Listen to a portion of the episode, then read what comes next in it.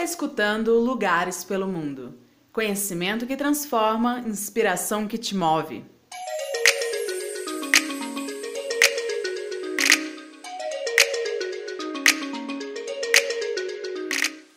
Estamos começando mais um episódio do Lugares pelo Mundo. Eu sou a Ingrid Corsini e antes de apresentar o nosso convidado, eu gostaria de convidar você para seguir o Lugares pelo Mundo nas nossas redes sociais. É só pesquisar por arroba oficial Lugares pelo Mundo que você já vai ficar por dentro de todas as novidades. Bom, você sabia que no dia 30 de abril é comemorado o Dia Mundial do Jazz? E para falar um pouquinho mais sobre esse estilo que é tão importante para a história da música, a gente recebe hoje o Eduardo Santana, que é do grupo Afro Jazz. Tudo bem, Eduardo? Olá, tudo bem? Como é que tá? Tudo certo? Que prazer estar aqui nesse programa falando com vocês. Muito obrigado, agradeço pelo convite. Nós que agradecemos por você ter aceito esse nosso convite. Então, para começar, eu queria que você falasse para a gente sobre a, origem do gênero, né? Porque popularmente é conhecido que é um estilo que foi se criado em Nova Orleans, nos Estados Unidos, e a gente sabe que você tem uma outra versão da história para contar, para falar sobre, sobre isso. Você pode contar para gente, por favor? Claro, sim. Quando eu estava ali terminando meu curso bacharel em trompete na Unirio, eu alguma coisa, né? Eu queria. Eu já era apaixonado por jazz, claro, mas eu não ficava contente com a visão dos livros, porque o livro eles dizem muito claramente a, a história. O jazz nasceu nos Estados Unidos no início do século XX, com uma variação do ragtime e do blues. Essa é a história que a gente conhece a partir de 1900. Vamos dizer que o jazz surgiu. Mas aí tem uma história muito escondida aí por trás, porque já havia uma relação óbvia entre África é, e o, o, continente americano como um todo.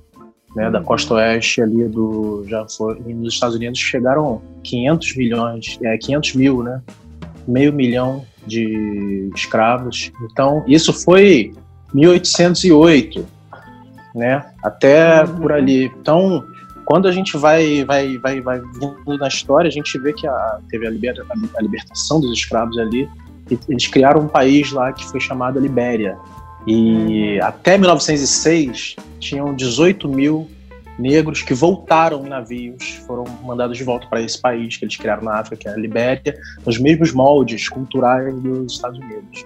Ou seja, já havia, muito antes de 1900, uma troca, uma ida e vinda de, de informações ali, imagina, é, trocas culturais, porque primeiro quando eles vêm, eles, eles foram primeiramente para os Estados Unidos, não abandonaram, claro, suas raízes, suas culturas. Uhum. Eles tocavam seus instrumentos, né, tambores, instrumentos de sopro-flautas, eram também instrumentos que eles usavam para se comunicar de uma, uma tribo, um clã para o outro. Então também, até por isso foi, logamente, quando perceberam isso, já foram banidos os instrumentos. Então a, ele, sempre teve, tiveram esse trabalho bem estratégico de cortar essa árvore genealógica da, da, da, da, música ali. Então, Sim. essa história, essa é como o, o negro, de uma forma geral, é tratado, como a história do negro é tratada por todos esses tempos, a gente já fica um pouco mais esperto, obrigado a botar uma lente de aumento e ver que, opa, não é bem assim a história. Sim. Não é só a história do jazz, é a história de muitas outras coisas que a gente sabe. Então, essa, essa eu fui nessa, nessa curiosidade e fui descobrindo, né? Fui procurando alguns livros que contavam um pouco dessa história tem um do Eric Robesbaum, que é a história social do jazz, que eu peguei muita coisa. Peguei também muita coisa da história da. A Unesco disponibilizou um grande livro de história em vários capítulos no site. E aí no capítulo 7 tinha mais ou menos essa parte também que me interessou bastante, onde eu também pude conhecer um pouco mais, juntando, claro, com os conhecimentos musicais, que aí você uhum. vai vendo a história de vários ângulos, vai montando, né, vai desmistificando algumas coisas que eram até então obscuras. É, tem um, uma entrevista que o Ali Farka Touré deu num filme do Martin Scorsese que ele fala não existem afro-americanos, existem africanos na América. E, e, ele vem porque esse filme que ele dá essa entrevista, ele, o filme aponta as raízes do blues, que era ali entre Mali e Senegal. Né? Então já não como contam que o blues nasceu do canto de lamento nos campos de algodão no sul. Tudo bem, pode ser que essas pessoas até cantavam seus lamentos lá, mas a história do blues, ela também ela tem umas raízes mais, entendeu, mais ocultas. Não foi ali nos Estados Unidos do da mesma forma. Então, era, era uma, uma manifestação cultural deles forte. Assim como tem toda a ligação com o Brasil mas primeiro fechando essa ligação África, jazz, né, Estados Unidos, tem, tem, tem essas interseções. Já se falando um pouco do Afro Jazz, né, que foi onde eu, onde eu fui encontrando, eu encontrei esse baterista chamado Gil Warren, que ele foi considerado o primeiro artista africano a gravar um disco de jazz. Ele tocou com uma banda de high life muito tempo chamada The Tempos, bem famosa lá em Gana, que é o país dele. Uhum. E ele viajou tocando, claro, e chegou a morar, chegou, se mudou para Chicago um período e trabalhou com todos os músicos do King Ellington, é, Thelonious Monk, Coltrane, ele tocou com todo, ele era amigo do Art Blake, o Art Blake até gravou um disco, ele, ele, ele foi o músico responsável por ajudar nessa religação, a mostrar a, a origem do jazz para esses músicos de jazz ali da cena, então ele foi amigo de todos eles, o próprio Art Blake com um grupo tradicional The Jazz Messengers, que é responsável por é, revelar grande uma linha de trompetistas fabulosos assim, ele esse Art Blake ele gravou uma música do Will Warren no disco de 1962, se eu não me engano, esse disco. Ele gravou uma faixa, o nome do disco é The, The African Beat. Olha só. Então esses são apenas alguns pontos que mostram pra gente que a coisa tem, tem, tem coisas antes, né? Você vai ouvir umas gravações de High Life antes de 1950, você na África, que até não tinha, não tinha essa troca, você vai ver que tem muita similaridade com o Dixieland com o ragtime do, dos Estados Unidos, do, do New Orleans, do carnaval de New Orleans, né? de toda aquela tradição ali. A, a, a, o New Orleans, sim, ele é, tem uma tradição de berço ali de festa, de carnaval, uhum. com sopros e tudo mais, porque a essência do jazz, né, verdadeiramente é festa na rua, encontro. Né? Foi semelhante ao que aconteceu com a gente com o forró e o pagode, né, que era uma festa e virou um estilo. Então, jazz era, era isso também, é uma festa de rua, encontro de pessoas para dançar. Aquilo é o jazz, a liberdade ali de estar tá curtindo. Então, isso se incorporou no estilo. E aí, claro que com o passar do tempo foram virando escolas, né? Foram virando é, modelos, né? Cada artista vinha trazendo uma diferença. E aí, quando surgiu 1920, eles começaram a, a, a, tirar isso. Surgiu como uma festa popular, então foi foi se apagando a, a, a raiz africana disso. É dessa forma que você ela foi se apagando, na verdade, o jazz ainda, mesmo lá nos Estados Unidos, ele, ele era uma música que era vista como uma música para dançar, né? É, você Sim. saía de casa para ver as grandes big bands do Ellington, Count Basie, você ia para dançar, e tinha uns passos, né, de dança, tudo para isso. E o jazz ele veio em 1920, veio bem, 1930, até que quando surgiu o rock, o início do rock, Jack Bell 1940 ali, por volta daquilo, o público da dança se dividiu. O público da uhum. dança já entendeu que, opa, tem um swing aqui, mas para dançar. Então, esse público da música foi. Então, esses, essas casas com as grandes bandas, teve também uma depressão nos Estados Unidos, é, econômica, mas essas grandes bandas elas tiveram que se reduzir, porque não conseguiam mais pagar os cachês. Então, elas começaram a virar aquela coisa menor de combo de jazz, né, que foram os tradicionais quintetos, as bandas menores. Uhum. Então aí, aí começou essa fase do jazz, que era você tocar nos clubes de jazz, que era a famosa Rua 52, Nova York, onde, te, onde todos os artistas grandes tocaram, que era onde o grande Charlie Parker, do saxofone, e o grande trompetista Dizzy Gillespie, aquele do bochechão, é, uhum. é, eles eram uma dupla que fizeram eles trouxeram essa essência do, do bebop. Eles iniciaram essa escola do bebop, né? Olha que só. o bebop é aquele estilo de jazz que é mais virtuoso, que você toca rapidinho.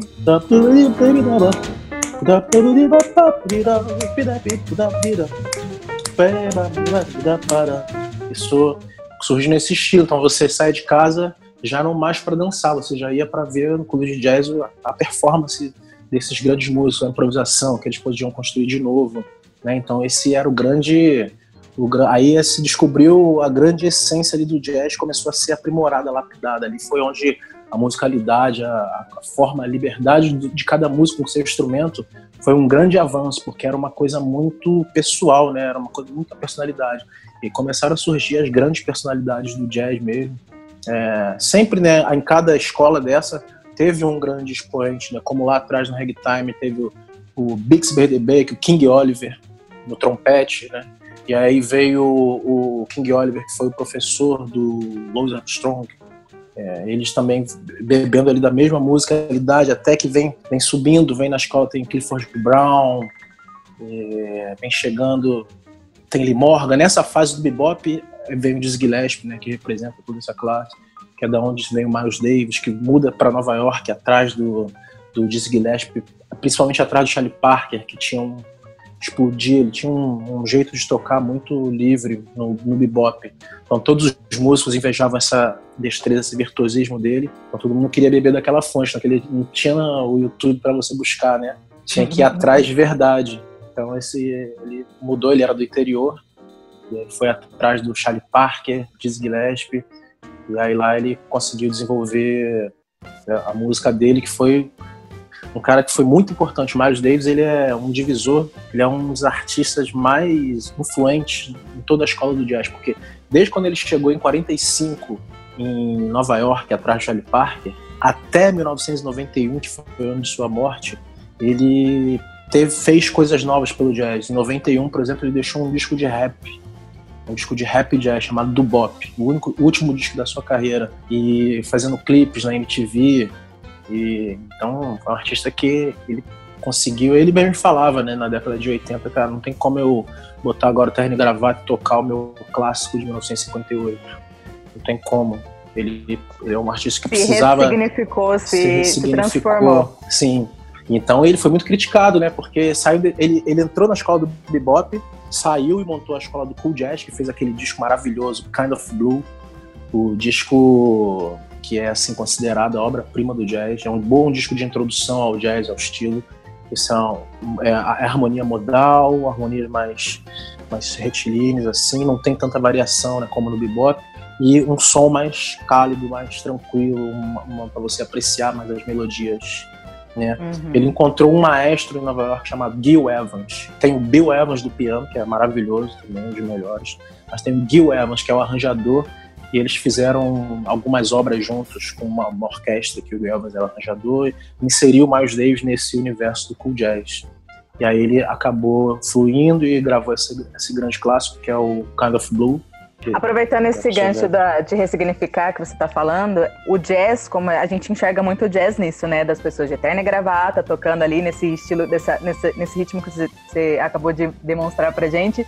Na verdade, tem essa. O Afro Jazz, na verdade, veio justamente para nessa ressignificação, né? Você vem com essa pesquisa de entender a raiz e trazer isso. É, o que os grandes festivais de jazz hoje mostram dessa ressignificação ou como eles entendem essa ressignificação ou se eles, tão, eles ainda estão presos nesse jazz de terno e gravata? O que, que você. Qual é a sua visão dessa, dessa não, questão? Muito, não, muito pelo contrário. Eu vejo os festivais bem modernos, abertos. bem engajados, abertos na música é, geral, de uma forma geral, é, grandes festivais mesclando estilos, artistas, né? Porque é legal também para o artista se ver rompendo a barreira do seu estilo, né?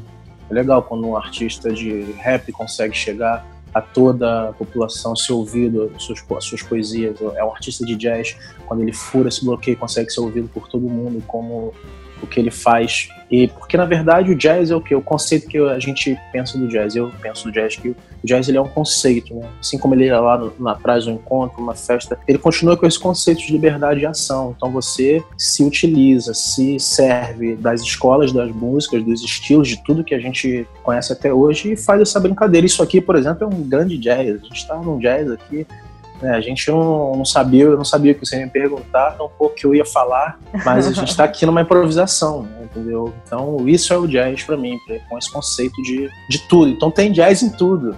Então, se você pega um festival que pega ainda todos esses estilos e consegue fazer encontros de artistas, fusões de artistas, né, fazer um grande jazz, eu acho que é isso. O jazz é mais esse conceito. É, ele, ele continua vivo de intenção, cada vez mais ainda, né? Porque... E as raízes africanas que você falou no começo, você acha que esses, esses festivais eles também estão resgatando isso, também estão trazendo isso? Ou só nessa questão musical mesmo? Ou tá essa questão racial, né? Por que não falar racial? Também está sendo trazida? Essa questão racial é, é, é, um é um dilema não só dos festivais, né, mas é um dilema do nosso, do nosso social, da nossa história. como eu falei, a nossa história já é muito preterida, então, obviamente, que a gente enxerga que isso acontece. Não tem muitos espaços, não tem muitos festivais que, que dão vozes, que, enfim, mas tem, claro, que tem nossos artistas, os pontas de lanças aí, que estão sempre furando esse bloqueio com arte, vencendo na arte, né? Então, eu acredito que tem bastante artistas aí passando a mensagem é, obviamente que a gente precisa de mais, a gente precisa de um mais engajamento. Essas mensagens são pensadas que a gente precisa do engajamento completo, a gente precisa, é uma luta de todos, né, esse equilíbrio social. É, a gente, ninguém, a gente está percebendo mais do que nunca nessa crise que ninguém vai se dar bem sozinho, a gente depende realmente um dos outros. Não adianta uma classe menos favorecida estar tá tão, muito vulnerável a tudo isso e enquanto uma hora vai tornar o caldo e vai chegar em todo mundo. Então, que a gente tem que fazer enquanto sociedade completa é todo mundo ter ciência disso, né? Então, o Afrojazz com essa pesquisa da música, da cultura africana, trazendo para o jazz é mostrar as raízes da, da nossa música, o tanto jazz quanto a música brasileira, as raízes da música universal, então toda a, o berço da humanidade foi o continente africano. Então a nossa cultura está toda ali, está vindo toda a gente bebe todas as fontes, o Brasil principalmente. Se a gente for pegar os ritmos do Brasil, a gente acha que o o baião, o forró é brasileiro, muito pelo contrário. Ele já é um ritmo já descendente africano, já, já rola lá, já tem a cultura do pif na África há muito tempo tem a cultura da, dos instrumentos parecidos à bumba, aquele corte, né, a dança, tudo isso. Então, o maracatu, que, né, do Nordeste ali, que pegou toda essa influência ali, o próprio samba, Salvador, Rio de Janeiro, é, né, os, os, cultos, a matriz africana das religiões,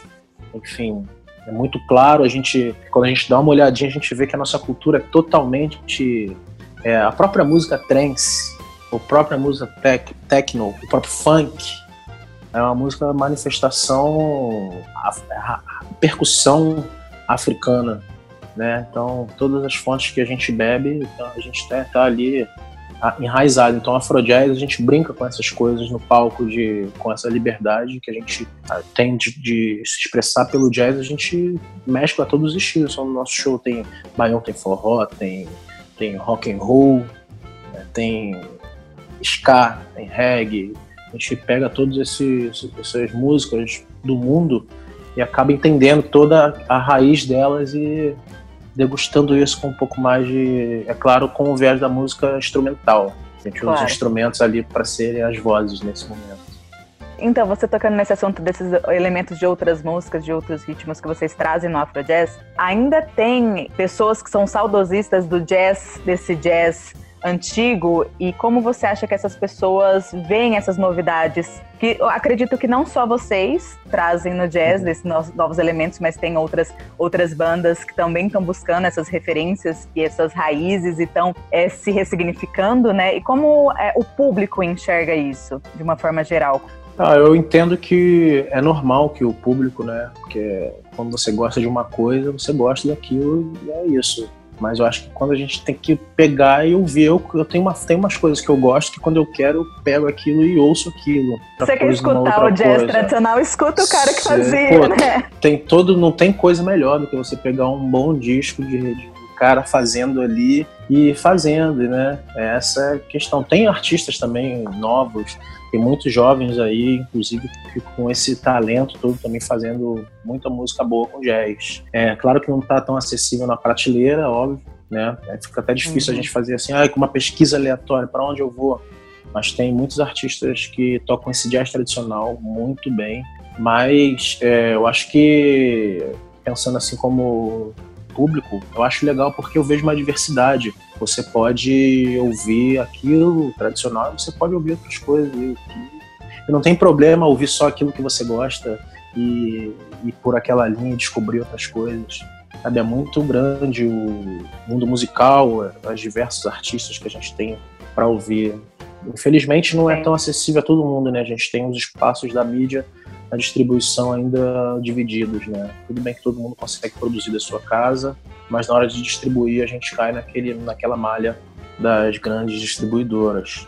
Né? Mas, mas, agora assim, com a internet está tendo uma democratização maior, né? Por exemplo, com o Spotify, com o YouTube, isso está chegando a mais pessoas, não está?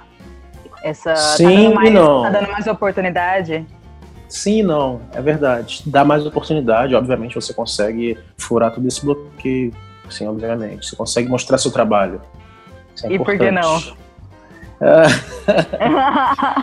Ai, não, porque ainda tem uma velha política que rola no meio da internet para você conseguir realmente ser bem divulgado. Que é Não pagando só bem, flor, né? É isso. ainda tem esse velho jogo. Com um bom dinheiro para fazer investimento, você consegue, obviamente, liberar mais canais, ter mais, maior visibilidade.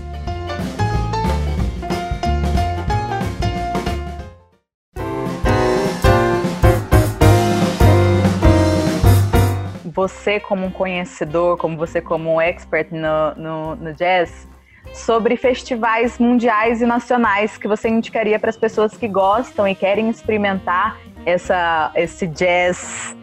Talvez eu possa colocar moderno, contemporâneo, qual seria a palavra? Não sei exatamente a palavra, mas para a pessoa conhecer esse, e, e entrar nesse mundo, quais são os festivais e os locais que você indicaria para as pessoas visitarem e conhecerem? Bom, é até um pouco triste falar disso, né? Porque a gente nem sabe quando a gente vai poder se aglomerar de Claro. para ver um vamos, palco. vamos pensando positivamente, pensando de uma Sim. maneira otimista. Mas assim, a gente também carece um pouco dos festivais que aconteceu. A gente perdeu os, os tradicionais festivais de jazz mesmo. A gente perdeu um pouco desse investimento nessa área. O Rio de Janeiro e São Paulo, claro, tem ótimos festivais, mas são festivais que é, surgem e desaparecem. Entendeu? Já fui a vários festivais de jazz aqui que teve uma edição só e nunca mais aconteceu. Então a gente Uhum. acaba não tendo realmente um, um festival assim. Tá, eu vou ser saudosista lembrar os festivais que tiveram assim, mas tem alguns festivais, claro, que, que são muito importantes, que é o, o tradicional é, Rio das Ostras Festival de Jazz e Blues. Ele acontece todo ano, no, por volta ali do nosso inverno. É um festival maravilhoso, onde ele traz artistas incríveis, assim, realmente do, da cena tradicional e nova, novos artistas. Ele é um artista que consegue fazer, é um produtor do Stênio Garcia, queridão, produtor do Rio das Ostras. Ele consegue fazer um festival bem interessante, assim, para você se aprofundar no estilo. Vale muito a Bacana. pena quando surgir esse festival, tá sendo tradicionalista. Com certeza ele vai voltar aí, se Deus quiser. Mundialmente, assim, vou falar mais alguns do Brasil. Tem do Brasil Bourbon Street, que acontece ali em Paraty. Muito bom também. É, mescla bastante, traz bastante artistas de blues. Também faz alguns encontros bacanas nos palcos dele. Tem uma festa muito interessante que pode ser também um, um bom um bom polo assim, para você conhecer alguns artistas de jazz, que é a Jazz Mansion. É uma festa em São Paulo. E ela também se realiza algumas vezes aqui no Rio. É, tem a Jazz Weekend, do grande querido Felipe Galvão também. É uma festa interessante, teve uma edição muito legal que ele trouxe alguns artistas de Londres para o Rio de Janeiro. Assim, foi maravilhoso o encontro. A gente participou desse festival. Mundialmente tem o Montreux Festival, Montreux Clássico. Clássico, que muito famoso. Esse, esse festival realmente ele é um festival que ressignifica o jazz com uma coragem entendeu? Ele tem, ele é, ele é audacioso no convite dos artistas. Claro que ele tem ele, ele entende um limite ali de musicalidade realmente, de cultura e no- inovação, mas é um festival bem abrangente, assim, bem abrangente. Leva artistas de, de todas as, as, as formas de, de expressão artística. Ele consegue fazer um festival muito interessante. Então, é um festival também que esse vale a pena, assim, um- muito vale a pena esse.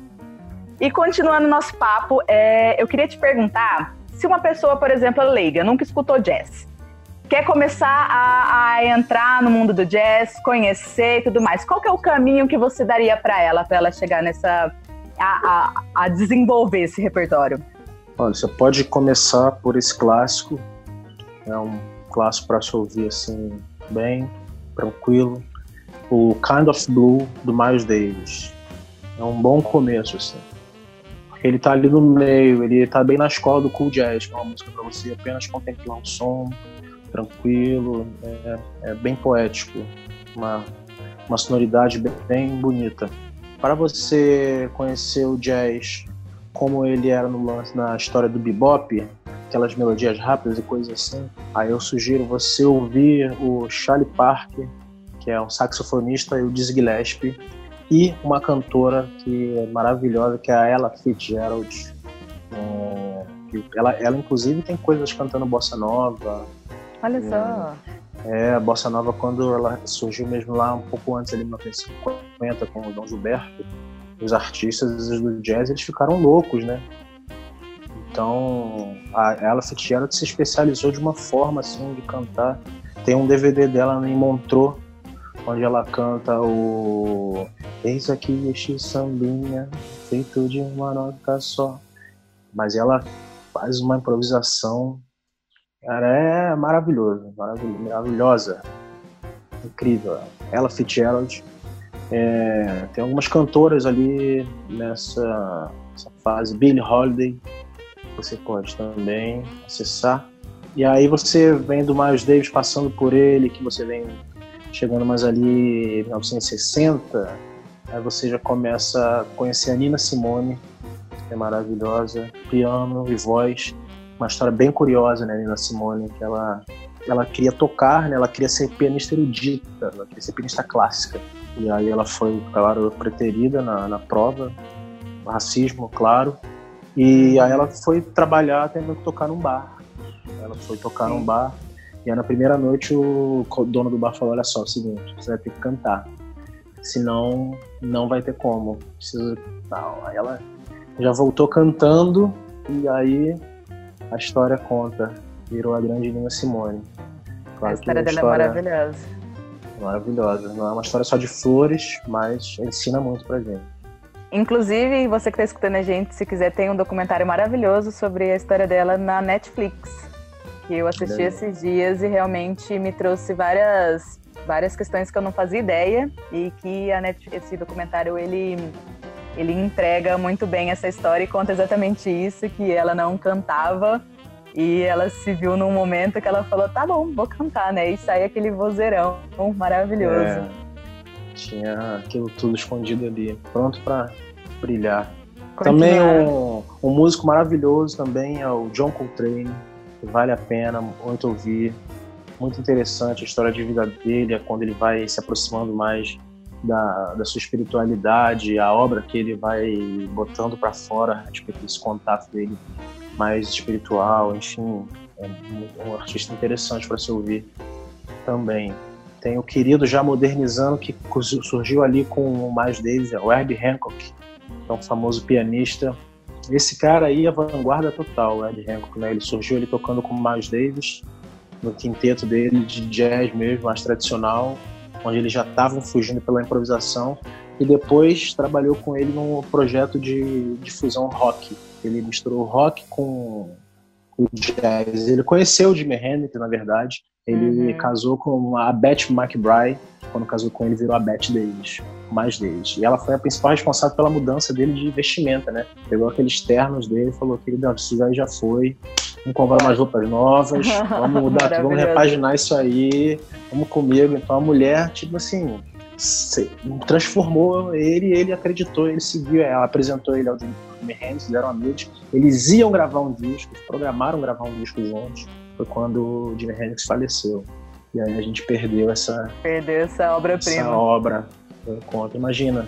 Então, ele, enquanto o jazz o tradicional estava se fechando nos clubes de jazz, o Miles Davis estava indo, ele fez um disco muito importante, que é um disco bem excêntrico, que é o Beach Brew, de 1969, que foi essa fusão do jazz com o rock. Então, enquanto as, as bandas estavam tocando nos clubes, né, na resistência ali, né, de 1960, aí surgiram os festivais de jazz, de estoque, tudo aquilo, e o Miles Davis foi com o show dele para esse tipo de festival. Então ele passou a tocar em estádios com a sua banda e fazendo essa música, essa, essa fusão com, com rock and roll. Botou um baixo elétrico, botou um, um sintetizador, botou um Fender Rhodes, mudou a banda toda, né? É legal que isso nos ensina muito, né? Que assim, não tem como você é, continuar existindo sozinho, né? Você vai ter que se abrir, você vai ter que entrar e, e, e ter essa fusão porque não, não existe isso de você continuar sozinho. E, por exemplo, do jazz, colocando essa questão no jazz, né? Então, ah, esse jazz tradicional, não, cara, vamos abrir, vamos, vamos se unir, vamos, vamos deixar ele maior, gran, mais grandioso ainda, sim, né? Sim, então, sim. essa construção que dá pra gente levar para todos os aspectos da vida, que não dá para você existir sozinho, precisa do outro, precisa se abrir, precisa se unir, né? É muito bonito precisa, isso. Precisa vencer. A gente, todos somos organismo vivo, né? Fazemos parte desse todo, então a gente tem que vir junto nessa transformação, né? Nesse momento que a gente está passando agora é um, é um momento daquela mergulho, né, lá dentro, é isso, a gente tem que vir, é, a gente tem que sempre, é, é, é difícil, é muito difícil, a gente sente reparar nos artistas, é difícil você ver um artista realmente E foi um ato revolucionário, né? Revolucionário, total, você, e imagina os críticos de jazz que não falavam dele na época, criticavam, pô, com certeza muito, né, mas ele resistiu e trouxe essa ótica para a gente da arte, né? É um estilo misturando ali, flertando com free jazz. Foi uma coisa já trazida pelo Ornette Coleman, onde ele quebrou todo o padrão do jazz. 62, ele tipo, não queria tocar daquele jeito, ele queria tocar de um jeito dele. E aquela liberdade do jazz, a essência da liberdade, aquela essência de liberdade ali do jazz, tipo, permaneceu. Né? A essência está viva em todas essas formações que vêm ocorrendo. O rock, assim como o jazz, é punk, o movimento do jazz também é um movimento de resistência muito grande, né? Você é, tá ali numa festa, numa celebração, né? Muitas vezes é um, é um momento revolucionário também, né? Similar Sim. ao que acontece nas nossas favelas também, né? É, muitas vezes o movimento musical deles, a festa que eles fazem é, é vista com discriminação, obviamente, né? Tem, tem, tem todas as todas essas mesmas questões tem todas as festas, seja na grande classe, seja na, na favela. Então, relacionada né, a, principalmente ao uso de drogas, é, é, isso é, não é uma exclusividade. Então, uhum. essa festa é muito demonizada, vista como mas é também a expressão cultural de um povo ali se expressando nas suas convicções e nas suas histórias. É, a arte, uhum. ela é para isso, é para a gente jogar para fora tudo isso, né? Então, se você inteligente, você se você soubesse se adequar a, a, né, a, claro que você pô, pode trazer a, a, tradição a gente também toca o número tradicional do nosso jazz traz o, o jazz tradicional em alguns momentos do show mas realmente eu prefiro ouvir o grande mestre do que tentar imitar algo parecido né? E trazer o que é, é seu, né? É... A sua bagagem, é... trazer a sua, a sua história também para dentro da música, que isso também Sim. faz parte da arte, né? Todos nós somos assim, na verdade. Somos um, somos um, mas fazemos parte de um todo. Então todo mundo tem a sua liberdade, sua expressão, sua, sua maneira de falar, o que pensa. Isso é livre. Tá? É isso. Que seja Muito assim, né? Não podemos ter os pensamentos tolhidos. Sejamos Sim. todos um jazz. A gente tem que entender que todo mundo vive num grande jazz.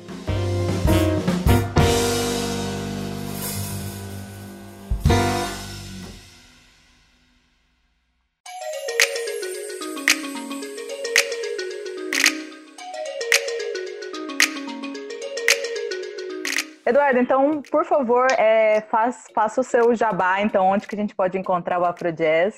Afrojazz está nas redes sociais aí, tem o nosso canal no Instagram, Afrojazz Brasil, tem o nosso canal no YouTube também, Afrojazz Brasil. Você pode encontrar lá alguns shows passados. A gente teve um festival na China, um festival legal de competição, o jazz está lá tá registrado. Tem alguns festivais ah, no Rio das Ostras, a gente tocando. Tem alguns festivais aqui com alguns artistas que a gente admira. Participação com Marcelo D2, participação com o Bill, participação com Black Alien. A gente vai trazendo o jazz, botando o jazz onde a gente acha que ele encaixe. A gente vai tentar botar ele ali. Tem um, um compacto de um documentário, um show que a gente fez em homenagem a Nina Simone, também lá, é, com a maravilhosa Jesuton, cantora da Inglaterra. Enfim, tem algumas coisas lá bacanas. Maravilhoso. Fiquem à vontade. Eduardo, muito obrigada. Foi um papo muito gostoso. É, agregou muito, me agregou muito. Espero que tenha agregado também a você que está nos escutando. Muito obrigado por ter aceitado o convite. Só queria agradecer a você, ao João, é, vocês pelo convite. Para mim é sempre um ótimo poder falar de jazz. sempre bom poder ajudar as pessoas a entenderem que é, não, é tão, não é tão complicado. É uma música para todo mundo degustar, para todo mundo curtir ali, todo, todo mundo pode. E te falar, a sensação que eu fico é: eles não podem perder isso, é muito maravilhoso.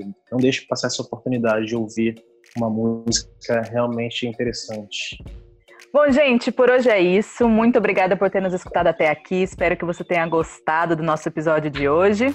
E lembrando que o nosso podcast está disponível em várias plataformas, no Spotify, no Deezer, no Google Podcasts, na Apple Podcasts, e você não precisa pagar nada para ouvir. E se você quiser também, pode escutar pelo YouTube e acessar nosso canal, que é Lugares pelo Mundo, e se divertir escutando e aprender também escutando. Muito obrigada por ter escutado até aqui e até a próxima semana.